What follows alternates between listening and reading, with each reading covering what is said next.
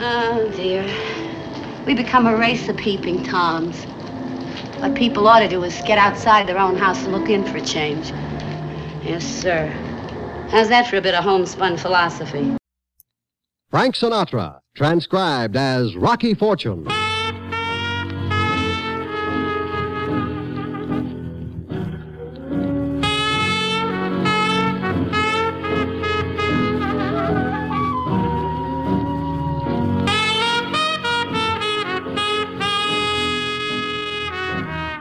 NBC presents Frank Sinatra, starring as that footloose and fancy free young gentleman, Rocky Fortune.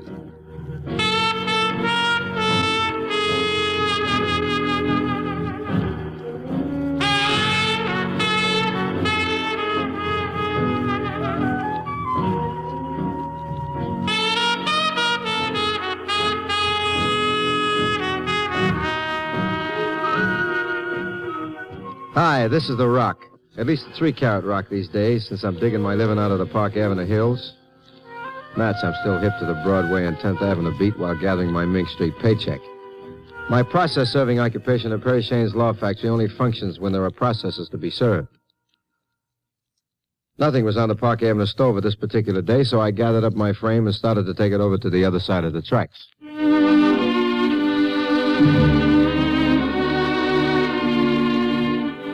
While passing along and counting the mahogany panels in the outer office, the ultra solid door of Perry Shane's inner sanctum opened. And a perfectly normal sound emanated from Mr. Shane's larynx. Oh, Rocky, glad I caught you. I need another witness for this will. Mrs. Bigelow, this is Mr. Fortune. Fortune? It's an odd name. It should be mine, and they could call me Miss Fortune. That's very funny. I didn't think I had a joke left in me. Uh, yeah. You should hear my material. Where do I sign? It doesn't make much difference, Mr. Fortune. It's only a formality.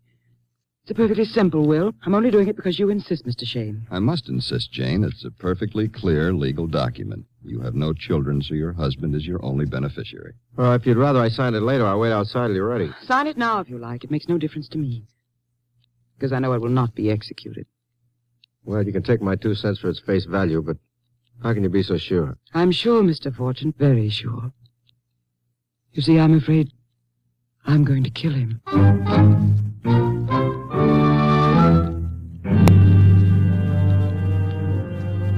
With those deadly words, I expected her to jump on a broomstick and go sailing out of the window. Instead, she picked up her hairless mink made of aging tweed and closed the door behind her. I took the bulging double O's off the space she had just vacated and put them back in my skull.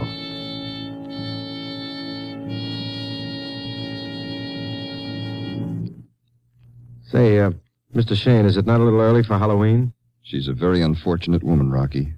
A woman steeped in the deadliest of fears. What's she afraid of? She's afraid of losing her mind. She don't act like she's hanging on to it very well right now. It's all groundless fear based on heredity. Her mother died insane, and she's convinced the same thing will happen to her. What's all this routine about killing her husband? Shouldn't she be watched if she makes for statements like this? Well, her husband is convinced it's harmless, and he won't let anyone else look after her. She's lucky she has him, at least. Well, this is his life. Yes, it's his life, and I'm worried about it. Rocky, I hate to ask you to do this for me, but will you go out there to their home for a few days and keep your eye on things? Why not? Just give me time to go to my tailor's and pick up a special little drape shape. Uh, translation, please. A white Benny, friend. A little white coat. I think this I'm going to need.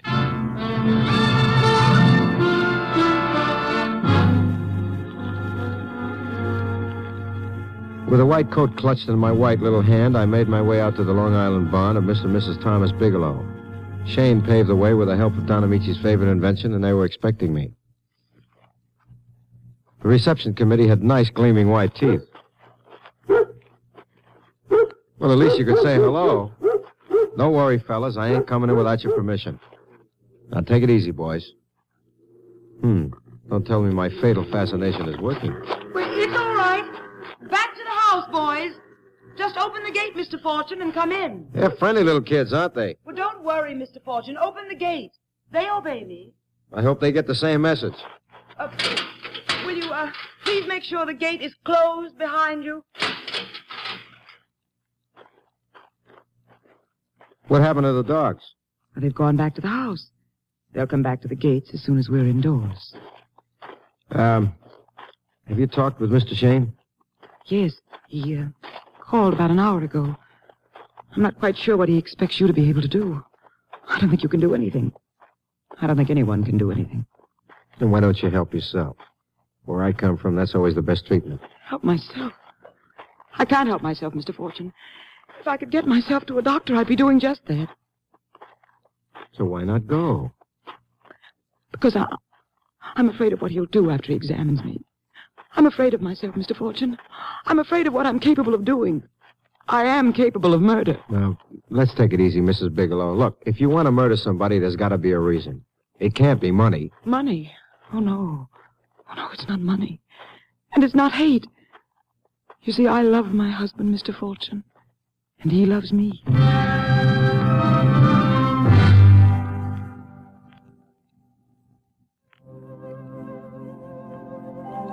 The house she ushered me into looked like it had been looking for a friend for years. This, like Madame, was a crazy little mixed up house. Whenever you expected another room, you fell over another set of steps. She took me up one of these sets of steps, opened the door, and left a deposit. Me. The knocking that came upon my chamber door could have been the raven. It wasn't. Good evening, Mr. Fortune. I'm Tom Bigelow. Oh, hi. Come on in, Mr. Bigelow. I'm just sort of setting my compass. I uh, wanted to talk to you for a few minutes before we joined Jane downstairs. Say, um, your wife's kind of upset. It's nothing unusual.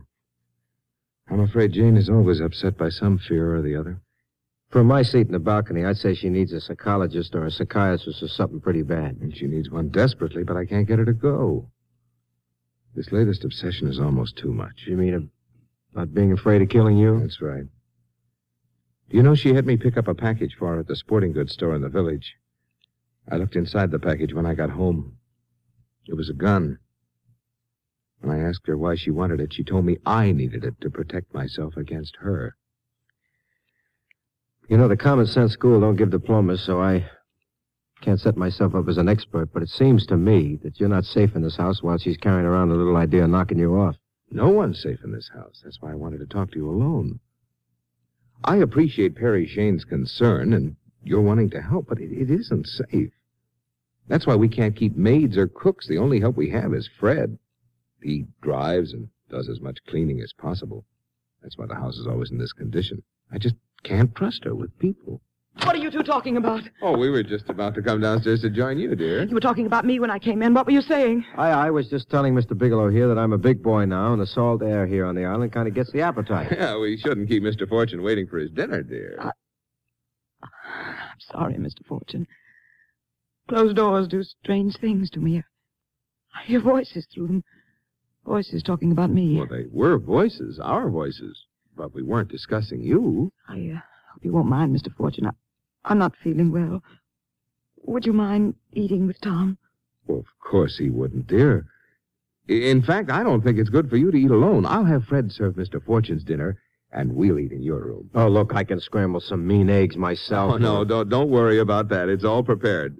Uh, He'll have his dinner, and we'll have a cordial together. And Fred will drive him to the station. That sounds fine. Well, I'll uh, chat for a minute while you see about dinner, Tom. Don't you tire yourself, dear. Go to your room and lie down, and I'll bring up our dinner. Very well, Tom. You, uh, you go see about dinner. Only be a few minutes. I was anxious to talk to you alone, Mr. Fortune, because of what Tom just said. He said a lot of things. He said that Fred would drive you to the station after dinner. Does that mean you aren't staying? Well, yes. Of course, if you want, I'll come back tomorrow, but I gotta get back to town tonight. But I know you planned on staying. Why, after talking to Tom, did you change your mind?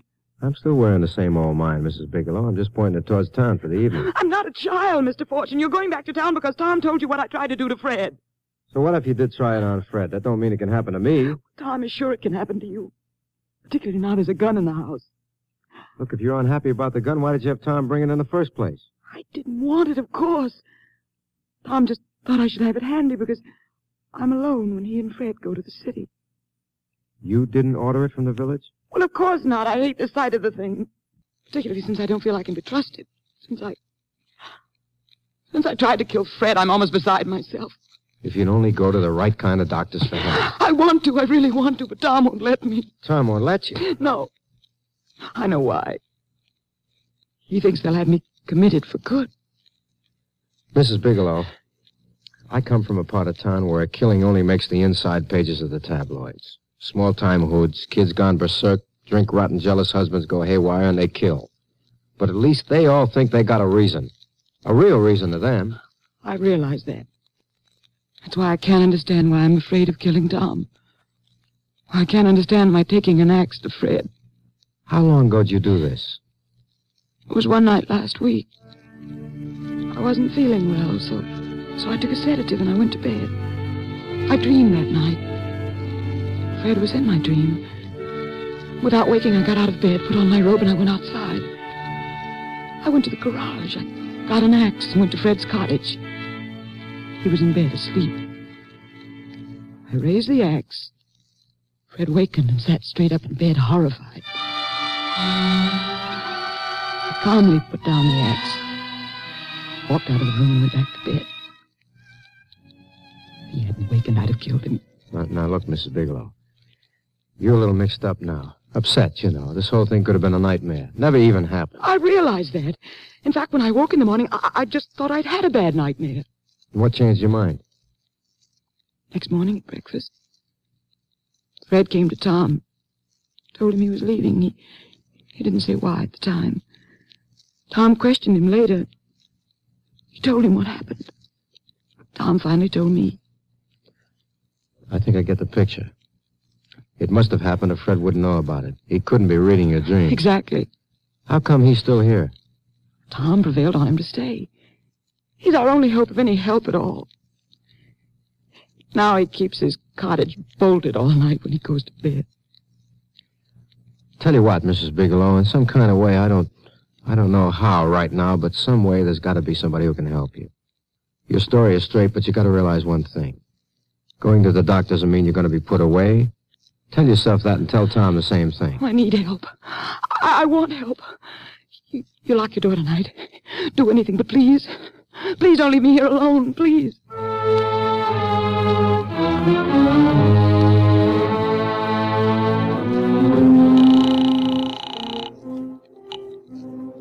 Hello. Perry, this is Rocky. What's the matter? Trouble? Trouble. Man, I was young at heart when I got out here, but right now I feel like I'm traveling from here to eternity. Some pretty serious things going on around here, Perry. This gal already tried to kill the hired man. She told me how herself. Oh, then it's much worse than I thought. If she really is homicidal, she better be put away now. I don't know about that, Perry, but I do know you better fix up a date for her to see a good doc as soon as possible.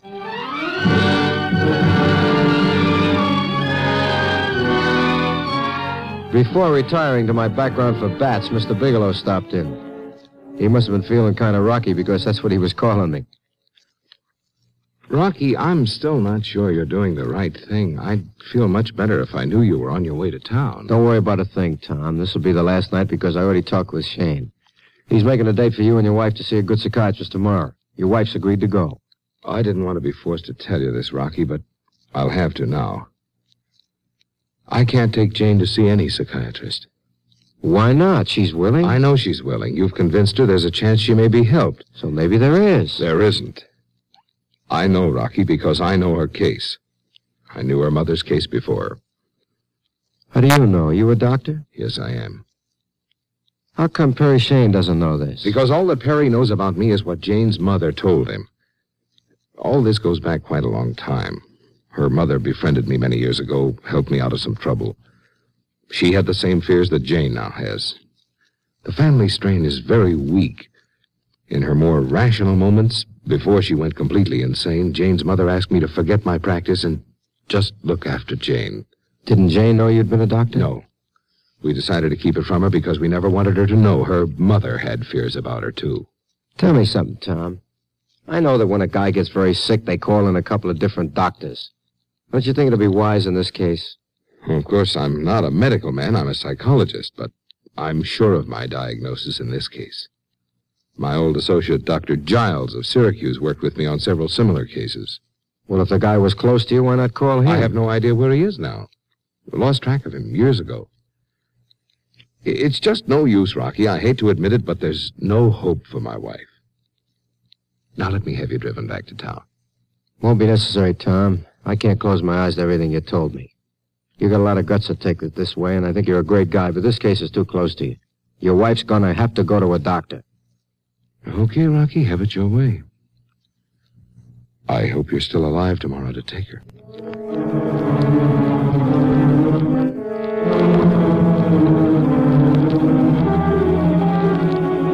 That was the last sound I heard from Mr. Bigelow, and the music it made to my ears was not from Harry James. This little boy was not going to help me get the treatment for his wife, even if he had to make like a Frankenstein to stop me. Somebody had to clear up some of the picture for me. Hello? Perry, it's me again.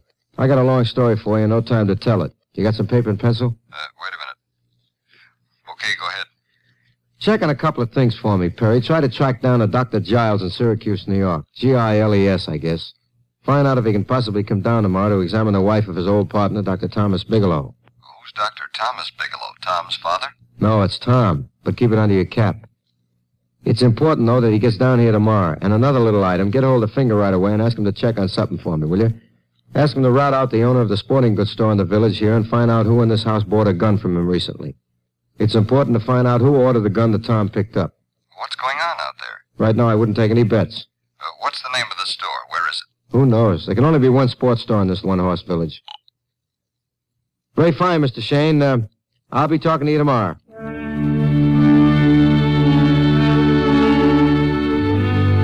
We had a third party on that line. I heard the click. Right now, it was important to find out three little items. Who was on the line with us? Why were they listening, and how much did they hear?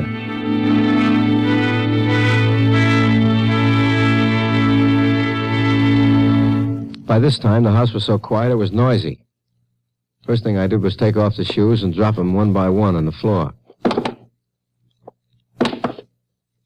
Now all I had to do was try to get around the house without being heard and try to find the snooper. Ow. The door was as quiet as a dentist's drill, and just as sharp.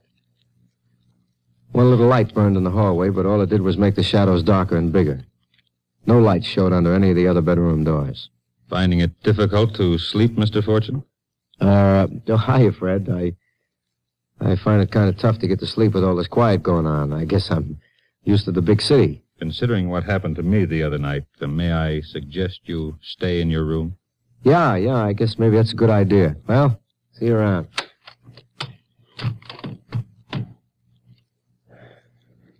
And what do you suppose this character was doing out in the hallway after the house had called it a night?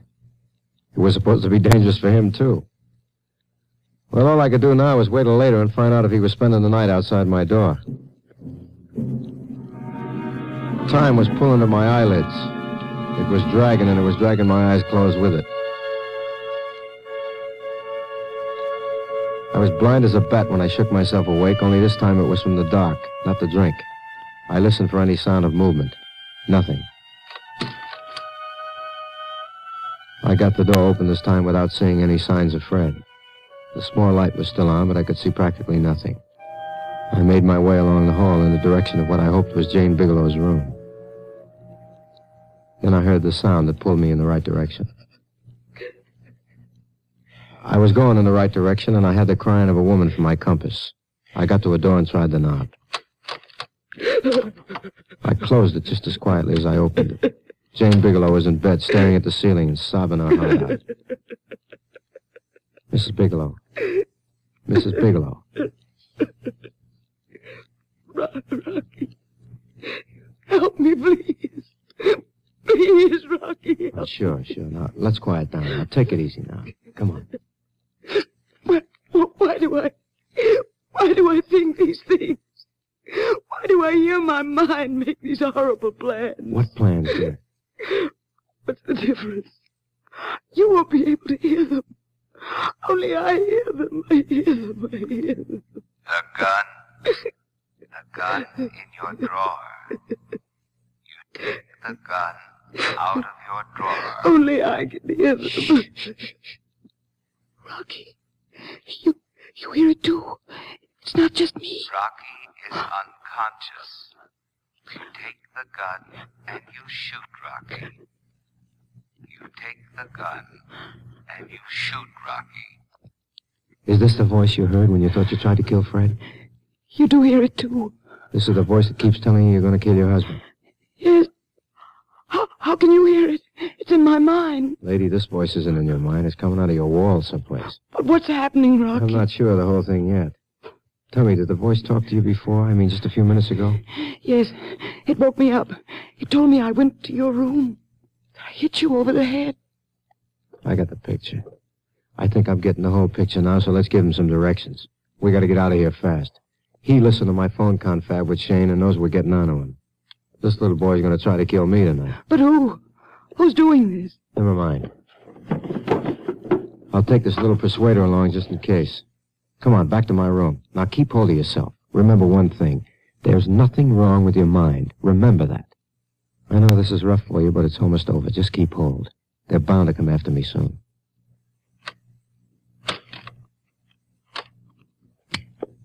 Surprise, Herman. Come on in.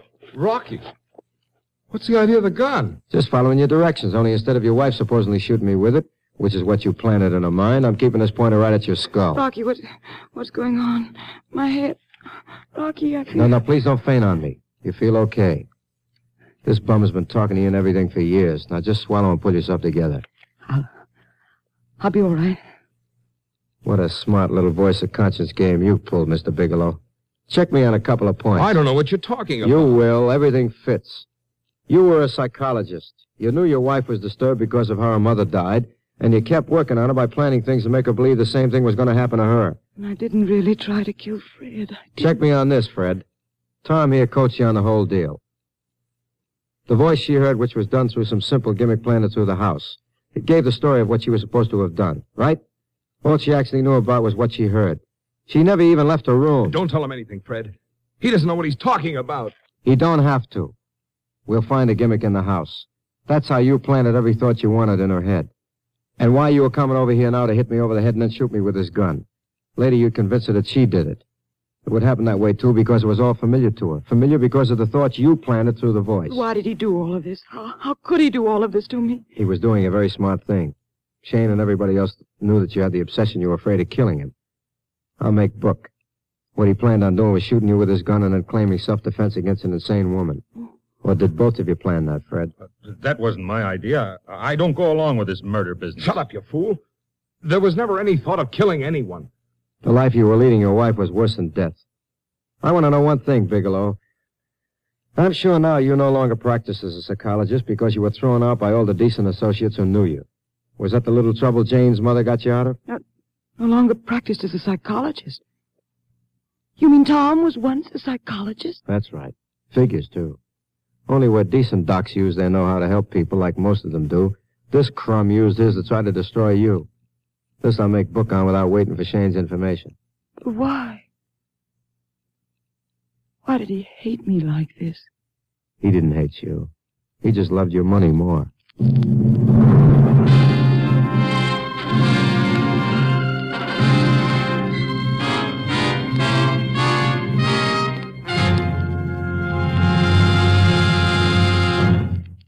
NBC has presented Frank Sinatra as that footloose and fancy-free young gentleman, Rocky Fortune.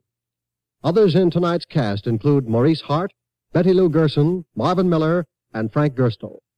Tonight's script was written by Norm Sickle. Andrew C. Love directed.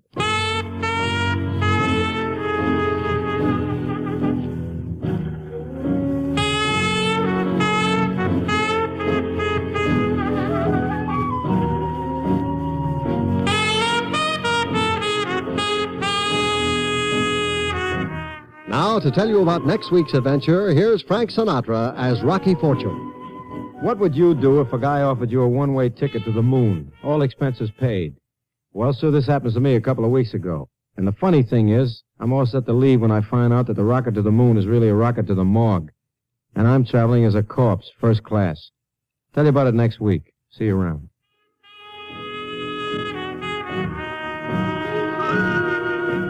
Enjoy Fibber, McGee, and Molly tonight on the NBC Radio Network.